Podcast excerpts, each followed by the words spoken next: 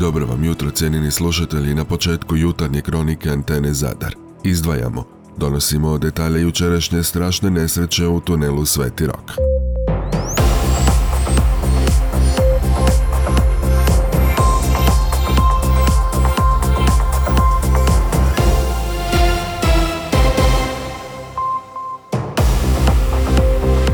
Dobro vam jutro još jednom. Četiri osobe ozlijeđene su u prometnoj nesreći u tunelu Sveti Rok jučer ujutro. Vozač automobila talijanskih registarskih oznaka izgubio nadzor nad vozilom i udario u oplatu tunela. Vatrogasci su morali rezati dijelove automobila kako bi ljude mogli izvući iz vozila. Zbog ove nesreće kolone automobila dosezale su i 10 km. Gost sinošnjeg dnevnika Nove TV bio je zapovjednik vatrogasaca Hrvatskih autocesta Milan Ročak. Evo što je kazao. Što se tiče dana jutaršnje e, nesreće koja se dogodila u tunelu Sveti Rok u ljevoj cijevi smjer Zagreb, pa ona je izgledala, mogu reći prvim e, riječima, strašno. A zašto strašno? Zašto, zato što se dogodila u ranim jutarnjim satima kada prometa nije bilo u tunelu. E, promet je bio rijedak, negdje 400 vozila u, na jedan sat što nije e, što, je rijedak promet.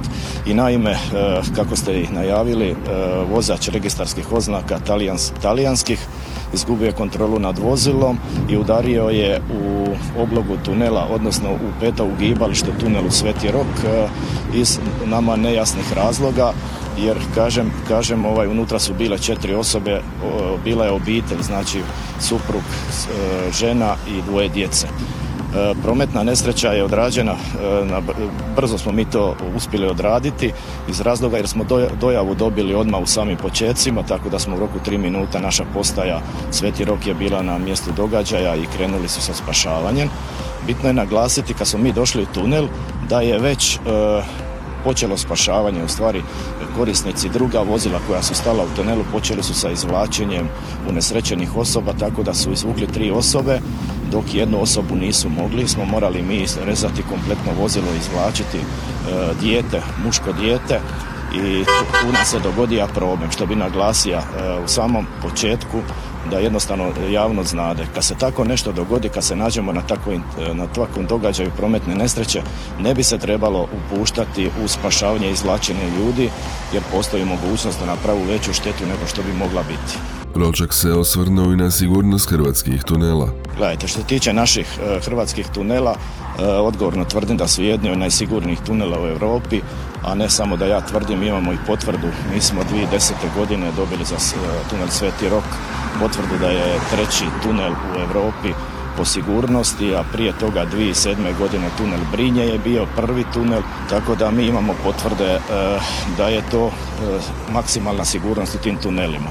Naime, naši tuneli imaju instaliranu svu opremu e, koja je moguće danas nabaviti u svijetu, odnosno reći ću prometni sustav, vatrodojavni sustav, video nadzor, sustavi koji služe da bi mi e, rano otkrili ovaj, neka događanja prometne nesreće u tunelima i dojavili našoj vatrogasnoj postaji.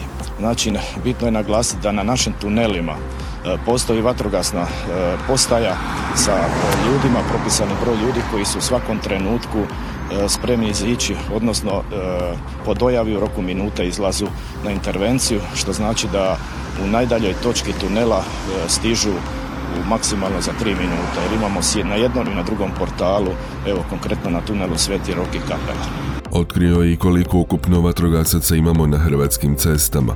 Mi na našim hrvatskim autocestama imamo 10 postaja sa ukupno 200 vatrogasaca. Evo konkretno na tunelu Sveti Rok e, vatrogasna postaja koja je vršila e, jutarnju intervenciju imamo u, smjeni stalno pet ljudi, na jednom portalu 3, na drugom 2, odnosno ukupno 26 ljudi. Tako i na tunelu Kapel, tunela Plasina, to je na autocesti A1, imamo dolje na Dugopolju, pa imamo dalje dolje na na Sveton imamo na tunelu Šubir i nedavno smo preuzeli i vatrogasnu djelatnost na e, tunelima na Pelješcu, e, što se otvorio znači, most na Pelješcu i tamo imamo naše dežurstvo.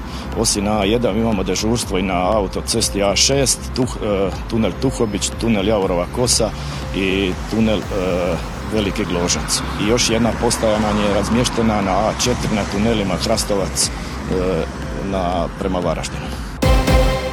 Ministrica turizma Nikolina Brnjac u RTL-u danas sinoć je komentirala ovogodišnje turističke rezultate. Brnjac je kazala kako se rezultati što se tiče fizičkih pokazatelja približavaju rekordnoj 2019. godini te da su u nekim destinacijama čak bolji od te godine. Pa svakako da su rezultati što se tiče samih fizičkih pokazatelja približavaju 2019. U nekim destinacijama su čak i bolji od 2019. godine. Međutim, ono što je svakako i značajnije, to su prihodi. Prihodi koji su za 33% veći od vrijednosti fiskaliziranih računa kad se uspoređujemo sa 2019. godinom. Dakle, ono što je nama svakako bio interes je da cijela turistička godina bude dobra turistička godina, da ne govorimo samo o sezoni, već da počinjemo promišljati i uvoditi dakle cjelogodišnji turizam. Ministrica je spomenula kako će zarad ove godine biti rekordna, no ljetovanje na hrvatskom Jadranu nikad nije bilo skuplje. Komentirala je pratimo li ponudom te visoke cijene i jesmo li dobili bogatiju klijentelu. Pa svakako, gledajte, geopolitička situacija je utjecala znači, i na gospodarsku situaciju i znači, naravno inflaciju, i, ali ono što je bitno da kvaliteta prati uvijek i cijenu cijena. Znači turisti će znati uvijek prepoznati ukoliko nešto nije kvalitetno, sigurno neće više to i ocijeniti tako, niti doći. Ukoliko imamo kvalitetne proizvode, oni će se i vratiti, oni će nas posjetiti, a to se vidjelo sada i ove godine, dakle po, po posjećenosti dakle i kampova i hotela sa 4-5 zvijezdica koji su imaju izuzetno dobre i posjete, a isto tako i prihode koji su i daleko veći u odnosu kad pogledamo na 2019. godinu. Ministrica Brnjac komentirala i buduće planove hrvatskog turizma. Strategija se, mi smo sada pri kraju završetka strategije razvoja održivog turizma Republike Hrvatske od 2030. godine i strategija se bavi prvenstveno izazovima, problemima i ciljevima. Jedan od glavnih ciljeva je svakako razvoj cjelogodišnjeg turizma. Dakle, Hrvatska ima sve preduvjete da bude cjelogodišnja turistička destinacija, da se odmakne od sezonalnosti i mi upravo kroz sredstva iz nacionalnog plana oporavka i otpornosti sada kroz prve natječaje koje će biti početkom sada jeseni.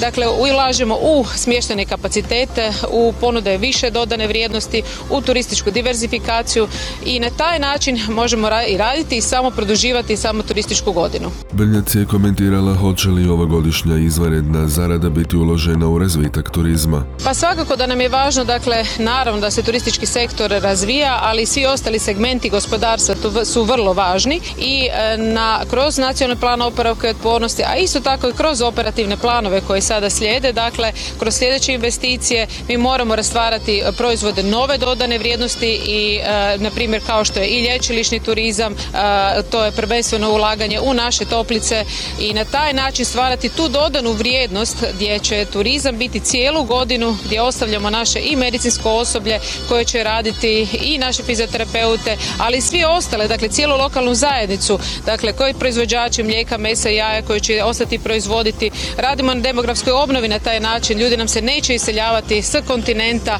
i na taj način pomažemo cjelokupnom gospodarstvu Republike Hrvatske. Kako je za nama udarni vikend turističke sezone, Brnjac je odgovorila očekuju li takvo i po sezonu. Prema svim informacijama što imamo od turističkog sektora, pogotovo svješteni kapaciteti visoke kategorije su popunjeni, dakle traži se mjesto više. Mi kroz mjesec listopad nastavljamo zajedno sa Hrvatskom turističkom zajednicom na mjesec Hrvatskog hrvatskog turizma za naše i domaće turiste i na taj način još ćemo dodatno raditi na produžetku same turističke godine. Ministrica se osvrnula kratko i na gubitak dijela tržišta Italije i Velike Britanije. Pa malo je bio problem kao što znate sa aviolinijama, međutim unatoč i tome avioprijevoz je bio stvarno i možemo biti zadovoljni sa uh, ovogodišnjim rezultatima. Svakako smo razgovarali sa Hrvatskom turističkom zajednicom i našom direktoricom kako unaprijediti ponudu na talijanskom tržištu. Mi znamo da Italija sada je jednoj specifičnoj situaciji, u gospodarskoj krizi, političkoj krizi, nestabilnosti i svakako je da je to utjecalo i na dolazak talijanskih e, turista.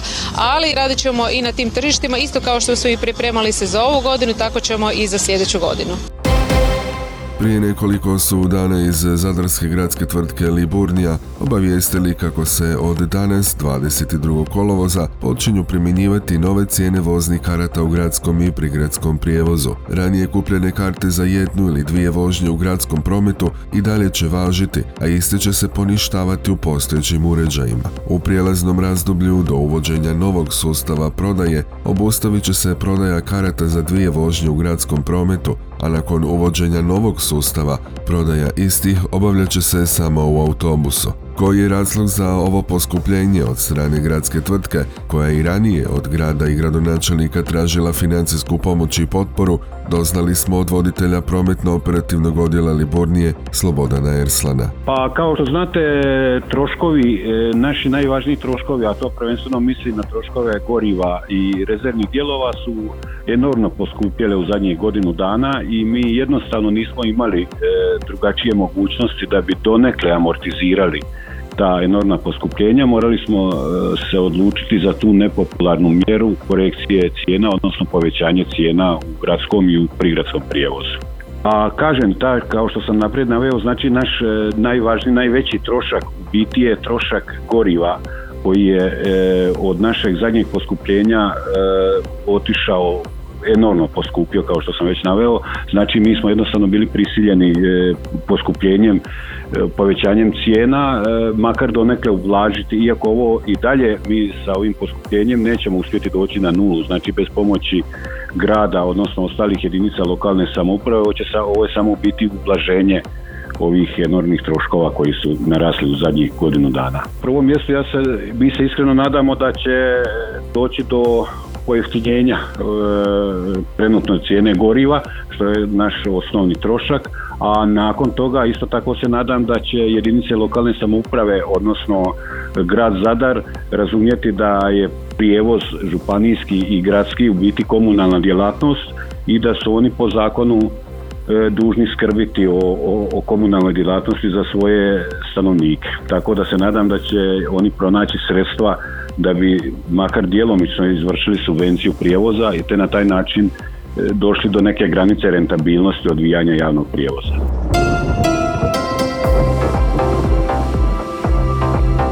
U Hrvatskoj će danas biti promjenjivo, u unutrašnjosti i pretežno oblačno, mjestimice s kišom, vjerojatnijoj u središnjim kopnenim predjelima. U Dalmaciji sunčanije, ali se uz jači razvoj očekuju lokalni pljuskovi grmljavina, prije na jugu. Vjetar slab i umiren sjeveroistočni i sjeverozapadni, na sjevernom i središnjem Jadranu ponegdje jaka bura i sjeverac. Najniža jutarnja temperatura od 13 do 18, na Jadranu od 18 do 23. Najviša dnevna uglavnom između 20 i 25, na Jadranu i do 30 Celzijevih stupnjeva. Slušali ste jutarnju kroniku Antene Zadar. Uredila je Željka Čačko, pročitao Franko Pavić, a realizirao Matija Lipar. Proizvela Antena DOO, kolovoz 2022.